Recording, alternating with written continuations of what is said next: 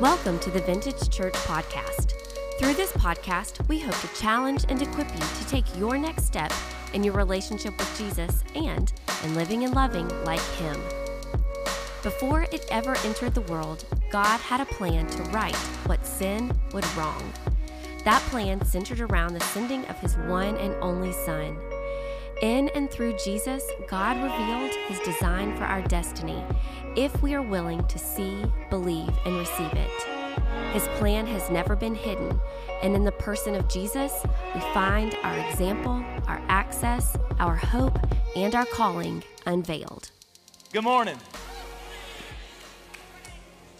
I'm glad there's seven people in the room as excited as they were on Easter Sunday. It's awesome. Uh, the Sunday after Easter is an interesting one. Just from a preacher's standpoint of, of, of what to say and what to, what to talk about, but, but it matters. Because the reality is, when Jesus died, the veil was torn and our access to God was no longer limited when he, when he died on the cross, our sins were paid for and the sacrifice was made necessary to deal with our sin. When Easter morning came, the empty tomb does not matter. The reality that the king has risen is what changes everything. So the veil is torn, the tomb is empty, the king is risen, but the story's not over.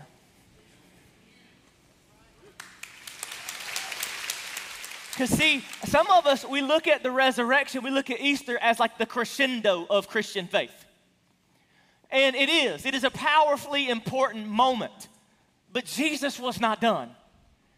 And the story that he has to tell is not over. And I don't know if you know this, but Jesus didn't just rise from the dead and walk around for a day. After he rose from the dead, there were many things that he did, and, and, and it is recorded in Scripture grab your Bible, go to Acts chapter 1. I'm going to start with verse 3. Acts chapter 1, pick up with verse 3. If you're ready, you with me? Say amen. It says, After his suffering, he, Jesus, presented himself to them and gave many convincing proofs that he was alive. He appeared to them over a period of 40 days and spoke about the kingdom of God that it says when Jesus rose from the dead, he didn't just show up to a handful of people for just a moment or for a day. That over a 40 day period, Jesus showed up. Can you just imagine? You would be somewhere doing your thing, and then Jared, Jesus would be like, Whoa, there's Jesus. And every time he's talking about this thing, kingdom of God. And it was a language that Jesus had used many times throughout his life on this planet. But like most things before the empty tomb and before the resurrection, most of the disciples didn't have a clue what it meant. But there was a lot of stuff that made sense on the other side of the resurrection. Amen. Can you, can you imagine some of the conversations? And we give the disciples a hard time because we get the benefit of living on this side of it. But there were times when Jesus would say stuff and the disciples would just look around each other like, what is he saying? I mean, even in the upper room, the first time they had communion, the first time Jesus has this Passover meal, he says, This is my body and this is my blood. And they're thinking, That's weird. But can you imagine what it must have been like the first time they celebrated that meal together on the other side of the resurrection? Had new meaning, didn't it? Had new meaning. And so much of this. But Jesus was talking about this kingdom of God. And it was so foreign to what any other kingdom that they had ever known. See, when you said kingdom in their mindset, like imagine us thinking government maybe.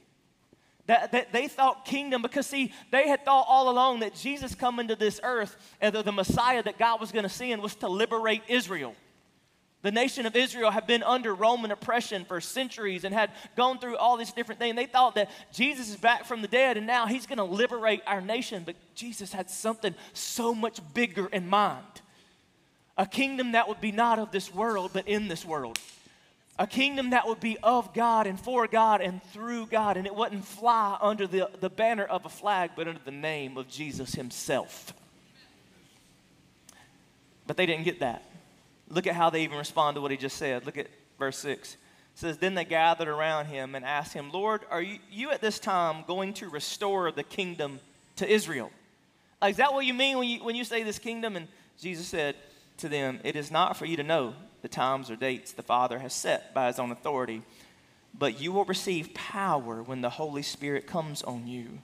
And you will be my witnesses in Jerusalem and in all Judea and to the ends of the earth. After he said this, he was taken up before their very eyes, and a cloud hid him from their sight. So Jesus was back, but he couldn't stay because Jesus had more to do. See, again, we in Jesus, God was doing so much. It was so much more than we even understand. Jesus, obviously, he, did, he didn't come to, to start a religion. Like we've been, that's, that's the thing we've talked about throughout this entire series is Jesus did not come to establish a new religion. Jesus came to undo all that religion had done. Because religion has always been man's attempt to get to God, and in Jesus, God is coming to us.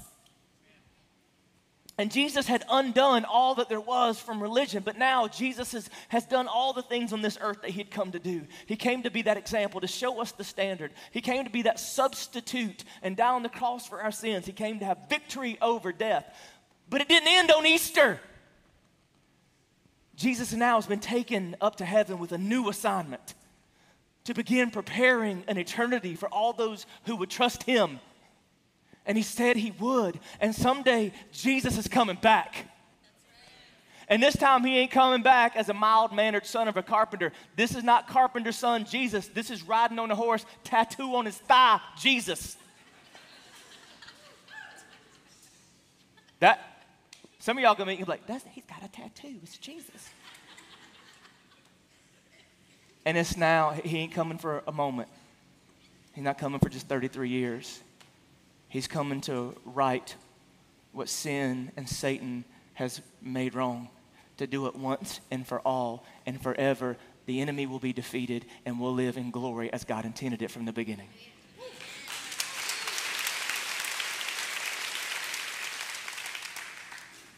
But in the meantime, in the meantime, we have work to do. In the meantime, we have work to do. Because, you see, before Jesus was caught up in that cloud and left this planet, he gave us our purpose. Jesus, before he left this planet, made sure to give us a clear assignment. And he didn't leave any room for doubt. He clearly laid out the instructions that he had for all those who would call him his name, for all those who would follow him. He gave us our purpose. I talk to people all the time, like, Matt, I just want to find my purpose. I just want to find my purpose. I'm about to give it to you. And the reality is, it hadn't been hidden. From the very onset, before Jesus ascended into heaven, between his resurrection and his ascension, he made clear to stand before people and say, All right, I'm going to do all that stuff and I'm going to be back. But in the meantime, you have an assignment. This is how Matthew records it Matthew 28. Pick up with verse 19. It says, Therefore, go and make disciples of all nations, baptizing them in the name of the Father and of the Son and of the Holy Spirit, and teaching them to obey everything I have commanded you. And surely I am with you always to the very end of the age. And right there, every person who would ever follow Jesus discovered what they're put on this planet to do. You want to know your job? Like, if, if you know Jesus, if you accept Jesus, if you've been changed by Jesus, if you love Jesus, if you've acknowledged what he's done, your purpose is to point other people to him. Stop making it so dang complicated. Stop, stop making it so, so, and, and, that, and that is not an assignment that's reserved for a select few. That is not a, an assignment that's given to people that have pastor or doctor or reverend in front of their, their name. That's for every person who calls on the name of Jesus. Your purpose is to point people to Jesus. That's your job, that's your purpose. And for some reason, I say that and we don't get excited. Oh, Jesus, that's where that. Now go tell. Jesus said, um, I'm back, but I can't stay. And your job is to make sure that everything I've said and everything I've, I've done and everything I've made known to you, everything I've made known to you, you need to make known to others. that you need to go and carry the message. You got to tell the story. And that's the job of every believer, every person who calls on his name. Like you don't get to, you don't have an escape clause. You don't get to be exempt from that. That is your mission, that is your purpose, and it is constant. It is always who you are. It is not who you are in a moment. It is not who you are for a season. It's who you're supposed to be at all times. And I think we've looked at what Jesus said and we've misunderstood it because he said go and we've thought destination. Did I make Jesus known when I go on a mission trip? Or when I, we have somehow calendarized our calling? Calendarized. That is a word. Why? I just said it. We have haven't we done that? We've calendarized our calling as if, you know what, we've lived that out when the church says we can. Let me see, on, let me look on the events. I have people all the time say, Pastor Matt, when, when are we going to do some outreach? You should have done it this week. Because you know, I think when Jesus said go, I don't think he meant like go as, the, as a destination. I think he meant like as you are going. As you are going make disciples. That means as you're going to work, as you're going to the bus stop, as you're going from class to class, as you're going down the hallways of your home, as you're going up the stairs of your office, as you're going down the aisles at Walmart, as you're going on vacation, as you're going to play golf, as you like as you were go, like eh, you know where your mission field is? Everywhere you place your foot everywhere you place your foot. And that is our purpose. That is our calling. And I know that seems overwhelming to you because you look at the mirror and you don't feel like you're one who's qualified. Welcome to the club. Amen, somebody. And by the end of the day, I'm going to show you that it's not about a qualification, it's about the reality of a calling that radically changes your life.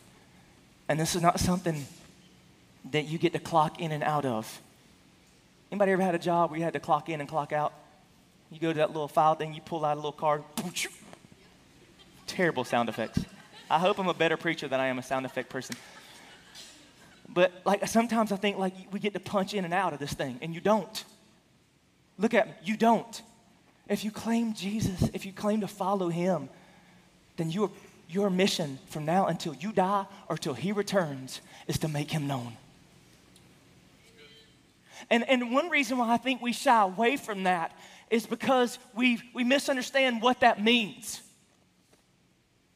Because we've looked at the church as the place that's supposed to make him known, and we've gotten that so wrong for so many years. First of all, you do realize like Jesus didn't come to start a church.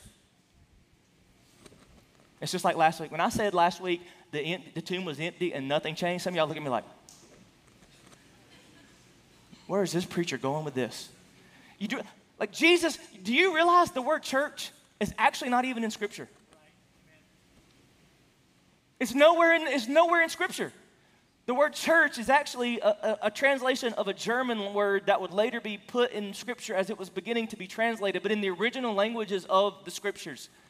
The word that became and morphed and got hijacked by religion and turned into church was ecclesia which meant a gathering of people. That Jesus didn't want his story to be pushed throughout history by another organized religion. He had saw what that did to what God desired. Y'all with me? What it was, it was a gathering of people that had uh, oftentimes one thing in common the blood and body of Jesus and they were unified, not under some list of things. They were not unified by, by an agreed upon group of principles. They were unified by a person whose name was Jesus, fully God and fully man, who came and turned this world upside down for God's glory. I'm going to preach today if that's all right with everybody, okay?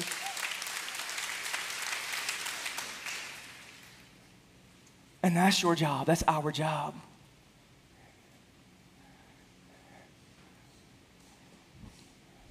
World doesn't need. The world doesn't need a church. The world needs the body. And I don't know that those things are the same anymore. Now, if you say church, you mean the real body like we see in Scripture, that's fine. But you know what? For me, when I think of church, I, I, I don't think of those things because of my own experience. Come on, I'm, I'm, I'm, i hope I'm not sounding crazy. I, I told y'all about the time where at 14, even though I'd grown up in the church and been associated with Jesus and the things of all that, that I had this moment at those concrete pool house steps at Victory Mountain Camp, that's not far from here, where God began to show me that this thing was not about following a bunch of religious, religious rules. It was about a deep, intimate relationship with the creator of the universe. That was when I was 14. When I was 16, I preached my very first sermon. The worst sermon in the history of preaching. It was like seven minutes long, and I don't even have a clue what I said. Probably much like today. And I remember that night, like God, like whispering in my spirit that like He wanted me to be a pastor. And that is not what I wanted to do. Like, that was actually probably the last thing that I wanted to do for a lot of reasons. And over the next several years, I tried to kind of disconnect myself from God's calling. I, I, tried to, I wanted to prove to God that like I still loved Jesus, still believed in Jesus, still believed in all that kind of stuff, but but like I didn't, I didn't want to do that. And so I thought the only to, to kind of get out of having to do that, I would I would do something to disqualify myself. So you've heard the story. I, I, I started doing a lot of dumb things. I started dating a girl that was a demon, and I started doing all kinds of crazy things one day I'm like, she's going to listen to this podcast. We're going to get an email. Um, and that was also in a season where I was old enough because my dad was a pastor, I was able to see the impact of the church on him. And I know why people stay away from the church. Because I saw it too. I saw the hypocrisy. I saw the self righteousness. For most of, for a lot of us, when we hear church, we hear a, a building full of really, really mean, impossible people. And I wanted nothing to do with that. God, I love you. And there for a while, like I was going to church every Sunday because in my house you went to church. My dad, like, you didn't get a choice. For those y'all wake up and you ask your kids if you want to go to church, that's not how I grew up. I'm sorry. You want to go to church? No, get your butt up. Get your clothes. You are not wearing that. Get your Get up.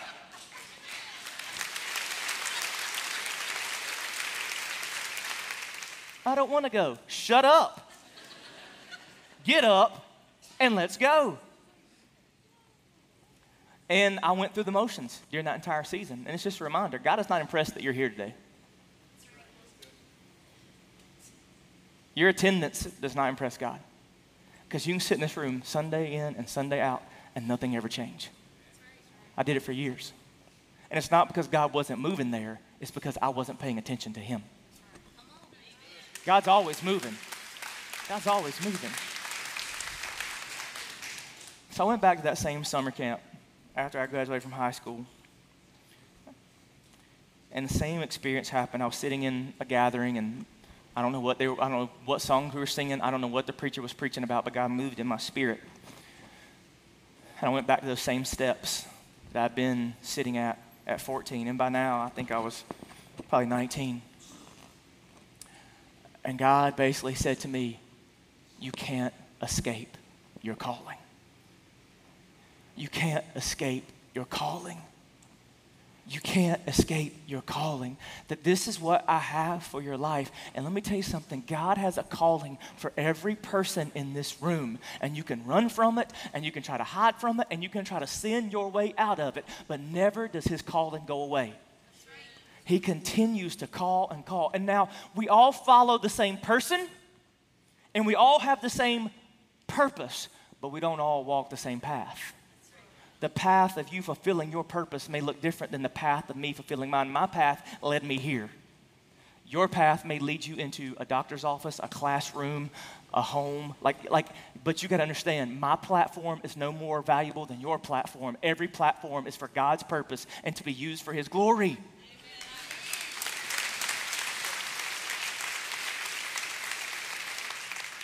And somewhere along the way, God stuck me in the book of Acts. I started reading about what the, what the aftermath of the resurrection looked like. When, when this movement that Jesus had begun and now handed over to his disciples began to take off. And it didn't look like what most of church looks like over history. When it's been hijacked by pastors and popes and different organizations and things like that. Like it was this beautifully, organically powerful movement of God. And it began when Jesus gave what he had promised. See, when Jesus ascended into heaven, he had told them, hey, you need to go and stay until I send you what's coming next the Holy Spirit. And I know some of y'all didn't grow up in church. We start talking about the Holy Spirit, you get a little uneasy. You're thinking he's talking about the Holy Spirit now. They're bringing out the snakes next. I'm not staying for that. And because we, we've misunderstood that. But Jesus had said all along, like, I have to go so he can come. Because Jesus inside of you is going to be better than Jesus even beside you. Like, God in you is going to be powerful because now everything that's been necessary to remove the thing that stood in the way of Jesus taking up residence in your heart and turning not a building into a temple, but your heart into a temple so that Jesus himself resides in your heart and the Holy Spirit fell and it moved on them and our old buddy Peter, who thought he'd spend the rest of his life casting nets from the deck of boats, now stands up and preaches the gospel. And this movement that was just, uh, it's funny, they killed Jesus thinking they would stop the movement. Jesus came back and the movement exploded.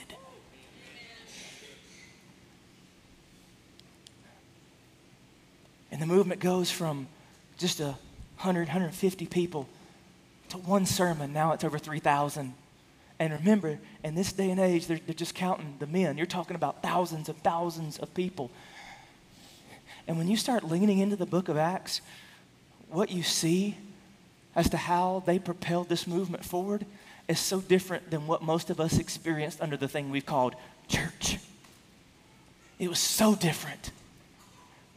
And, and what I find in the book of Acts is still what I long for to this day. You do know that's why we call this church vintage church. Why do y'all call that vintage church? Is it like an old timey church? Had that asked one morning. The word vintage, if you look it up in the dictionary, means representing the high quality of a past time. And what I wanted to see embodied in this movement, what I wanted to be, be us to be known for, is not amazing music or awesome lights or all the other. Like, I wanted us to be known for a body that spreads the message of Jesus with power and consistency.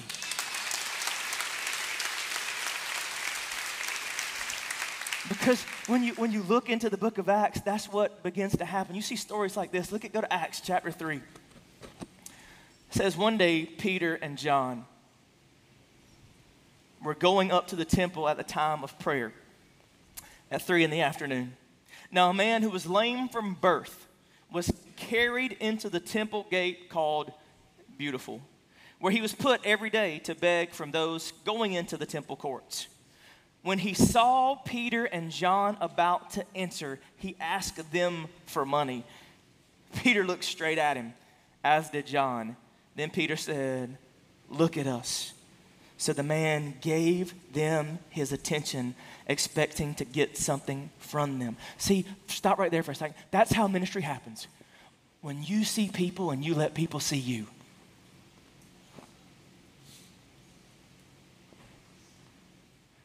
That might seem really simple because you're like, no, ministry happens when we have a good plan and we go out strategically to do really cool things. No, when, when you're, see, when, if you're doing if you're making disciples as you're going it's not about the destination it's about the interruption. It's about your openness not to think about where you're going but as you're going to have an awareness for the people that god strategically puts in your path. Jesus you know how many times the coolest things jesus did was never when he got there it was on his way there. Go back and look at it Jesus is going to Jairus' house, and as he's going through this crowd of people, a woman hits the hem of his garment, and a, uh, an ailment that she had struggled with for 12 years, she's delivered from. And Jesus, guess what he does? Stops. How many of us are willing to just, to, like, we're, we're on our way to work. I got to get to work. My destination is work. And along that way, there's an interruption that God wants to use for you to spread hope and love into the life of somebody needs it. But nope, I got to get to work.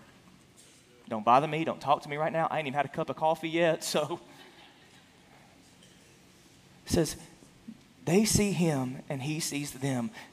When you see them and they see you, that is the breeding ground for something beautiful to happen.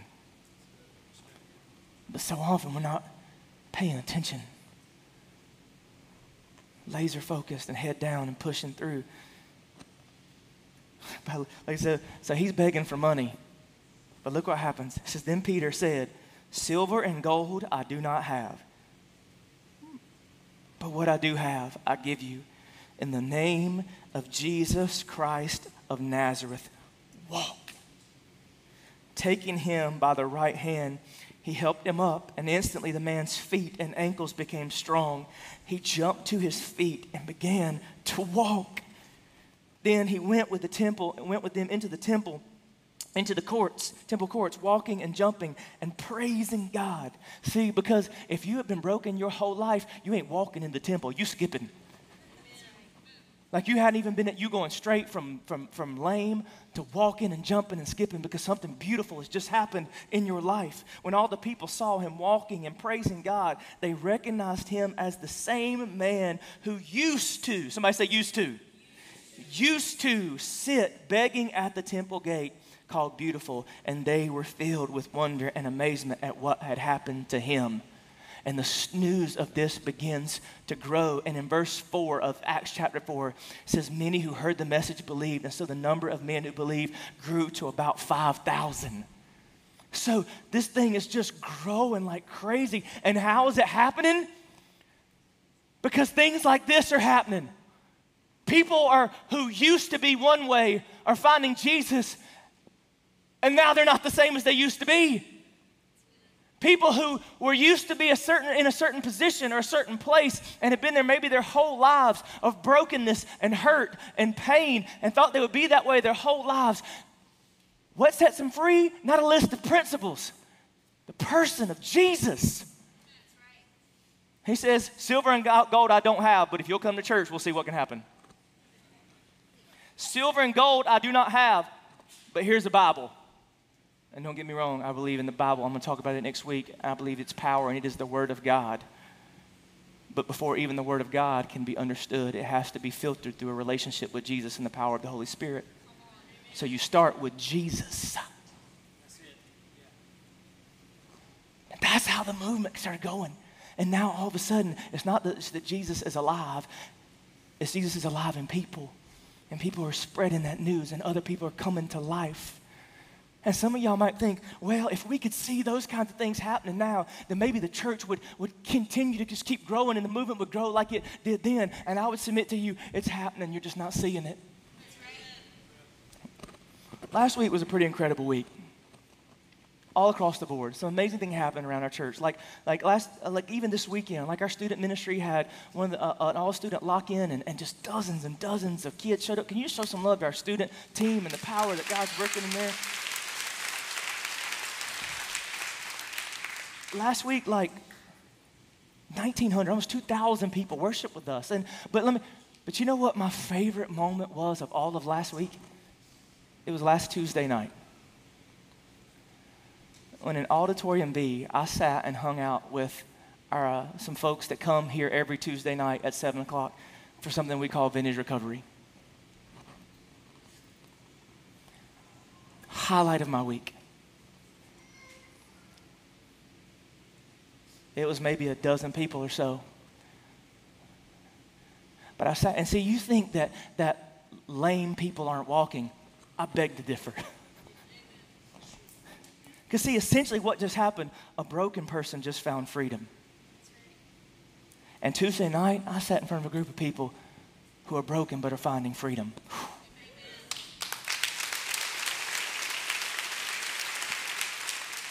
The miraculous work that is happening among those people and those stories is to me more miraculous and powerful than the one I just read. It's one thing to watch somebody physically get healed, but to watch somebody who's emotionally broken become to be made whole only through the power of Jesus, that's something special to witness. And I'm sitting in this, I'm sitting in this room and I'm listening to these stories, and you want to talk about power. When you see somebody who's been struggling with addiction begin to find freedom, when you think, see somebody who's been just buried in depression and anxiety finding freedom, when you see somebody who is just riddled with grief beginning to find joy again, that's the power of a gospel centered community. And no, I'm not, I'm not impressed because those people are perfect, because they're not, and I'm not either, and neither are you. It is not the perfection of people that will grow God's church, it is the presence of his power and spirit changing lives moment by moment by moment by moment.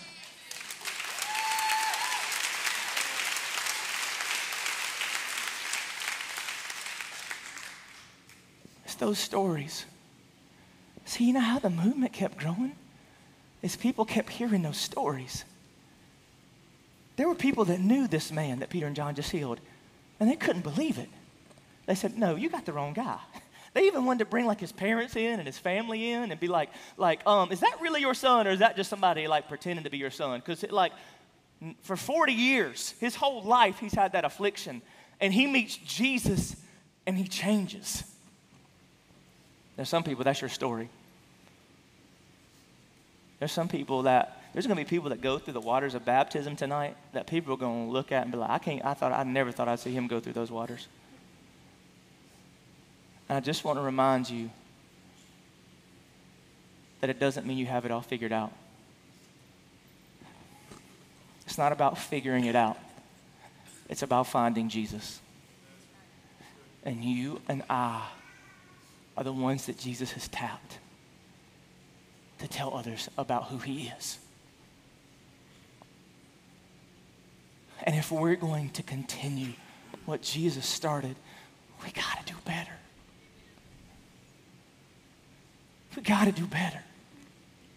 Because we have in our possession the greatest story ever told.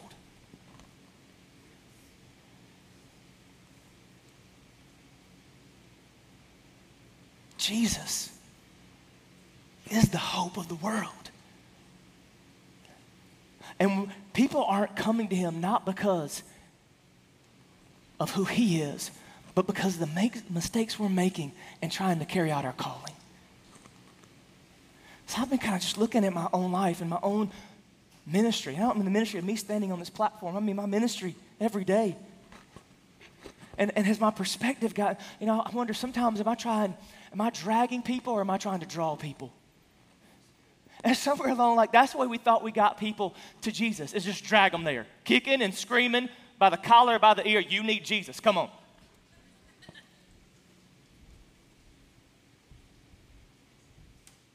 And we're even using silly phrases to try to drag them. You better get right, or you're going to get left. Turn or burn. Yeah, that's real appealing. I'm not saying it ain't necessarily true. I'm just saying that's not what we see in the New Testament. They weren't trying to drag people. And you know, it, they weren't trying to drag people to church. They weren't trying to drag people into a new religion. They were living in such a way that people were drawn because they saw that they had something that made a difference in their lives. In Acts chapter 4, verse 13, when they saw the courage of Peter and John and realized they were unschooled, ordinary men they were astonished and they took note that these men had been with Jesus. There was something about them that made them realize that these two had obviously been around and with and influenced by Jesus. Like Jesus' influence over their lives was so apparent. That's what caused them to get questioned. That's what caused them to be brought in and asked about what was going on. Am I living in such a way that people are so clear that I've been with Jesus. Or there's been times I think that we've, we've done, it's been more about pressure than pointing. That it's about trying to pressure people into changing. even pressuring people to change before they've met the one who can change them. That was better than y'all just realized, I think. Like, like we, we're pressuring people, you need to be different, you need to change. You don't, you don't change and then come to Jesus. When you come to Jesus, then you change. Because love changes you. Jesus in you changes you. Jesus will transform you. But stop acting like people. I don't know why we do it. Why do we have pe- why do we expect people who don't know Jesus to act like people who do? Or why do we expect them to change? The only way you can ever change is the Holy Spirit working in you. It's not through your discipline or through your energy. It is through the infusing of the Holy Spirit of God. Hear that. Come on. Some of y'all, you're expecting people to change, and you just, well, when you got enough discipline, you got enough this, you get, no, it's the Spirit working in us that gives us the strength to change in the ways that we need to change. You cannot do it in and of yourself.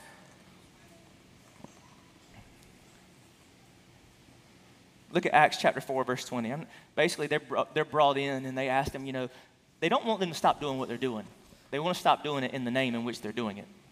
And I love it what he, they say in Acts chapter 4, verse 20. He says, As for us, we cannot help speaking about what we have seen and heard. In other words, they're saying, you know what? We met Jesus and it so radically changed our lives. We can't shut up about it. Like, I'm sorry, like Jesus has so radically changed our lives. And we're not trying to pressure you into believing like us, but we're going to live in such a way that points to the one who's freed us, saved us, changed us for us. That's what we're going to do. We're going to point people to Jesus I think that one of the best things that God's taught me so long is it's not our job to pressure people into changing. It's our job to point people towards Jesus who has the power to change everything. And then it starts making me wonder. Is the way I'm living causing people to be more confused or curious? like if people really intimately stare into my life and pay attention to everything I say and everything I do, are they more confused or curious? Are they more confused because they think he looks, he knows Jesus, yet I don't see anything different about him than I do about me. I mean, when you accept Jesus, you're no better than anybody else, but you are different. You are different. You're not better, but you will be different. Not in the perfection of your behavior. Like it, he says he knows Jesus. He says he has hope in Christ, but he worries just as much as I do. He loses his temper just as much as I do. He speaks to his kids just as poorly as I do. He mistreats his wife just as much as I do. Like, I'm confused. You say you know Jesus, but there's no difference. But I live in such a way that people are curious. That they look at me and say, He has all the same problems I have, but there's something different about the way he travels through this world. That's at the heart of what Peter was saying in 1 Peter chapter 3. But in your hearts, revere Christ as Lord, always being prepared to give an answer to anyone who asks you to explain the Trinity. You're like, that's not what it says in my Bible. Mine either. Anyone, always be prepared to give an answer to anyone who asks you to give the reason for the hope you have. You know what's interesting about that verse? No one's ever going to ask you about the hope you have if you don't live in a way that's hopeful.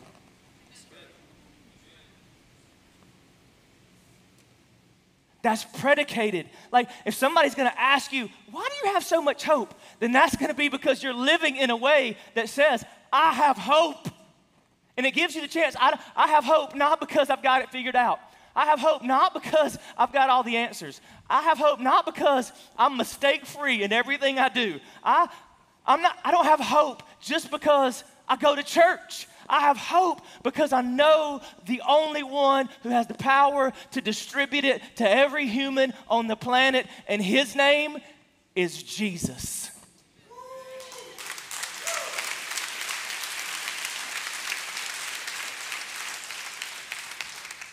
And see, somewhere along the way, we think that, like, we don't want to step into this calling because I haven't perfected my behavior yet.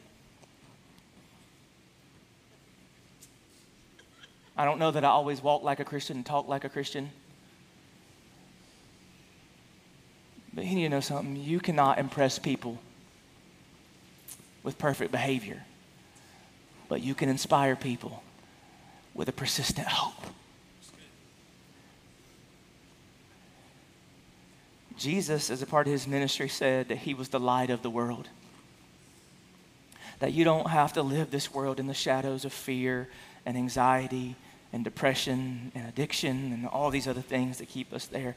That because of who he is, he is the light, and his light is drawing you out of those dark places. But he also said that you are the light of the world. Because now that you've accepted Him, the light of the world has now taken over your body and your spirit and your mind and your mouth. And you are to be a reflection of His light into this world. But here's the thing for you to reflect Him well, you have to stay in the light, you have to absorb the light. Glow in the dark things, they, they just fascinate me on this stage right here, you, you guys can't probably see it, but there's little strips of glow in the dark tape.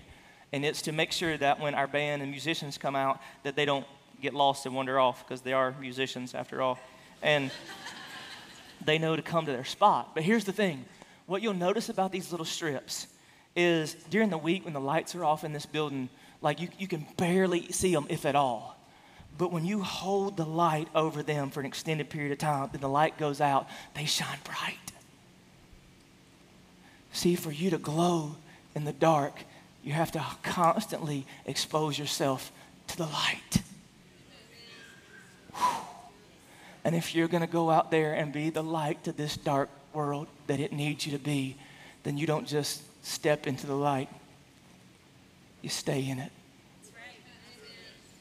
Father, I pray that right now that you would move so deeply in our spirits, that you would help us to realize now more than ever the purpose that you have put in us, God, that we are not just to celebrate your resurrection, that we have more than just a celebration that needs to happen. We have a calling to live every moment reflecting the power and beauty of your story. And we can't do that if we don't constantly let ourselves absorb the light of who you are so that we walk out of here living in that hope that is going to draw this world to it like moths to a flame. So, God, help us to step out of the darkness and into the light and allow you to move into our spirits, God. And as we worship you right now, this is that moment, God. This is that time where we absorb more so that when we leave this place, we're ready to shine bright.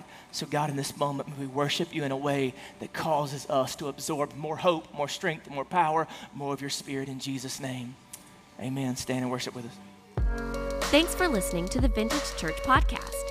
To stay connected with what's happening at Vintage, download the Vintage Church app to access sermon notes, events, devotionals, previous podcasts, and discover ways to get connected in community.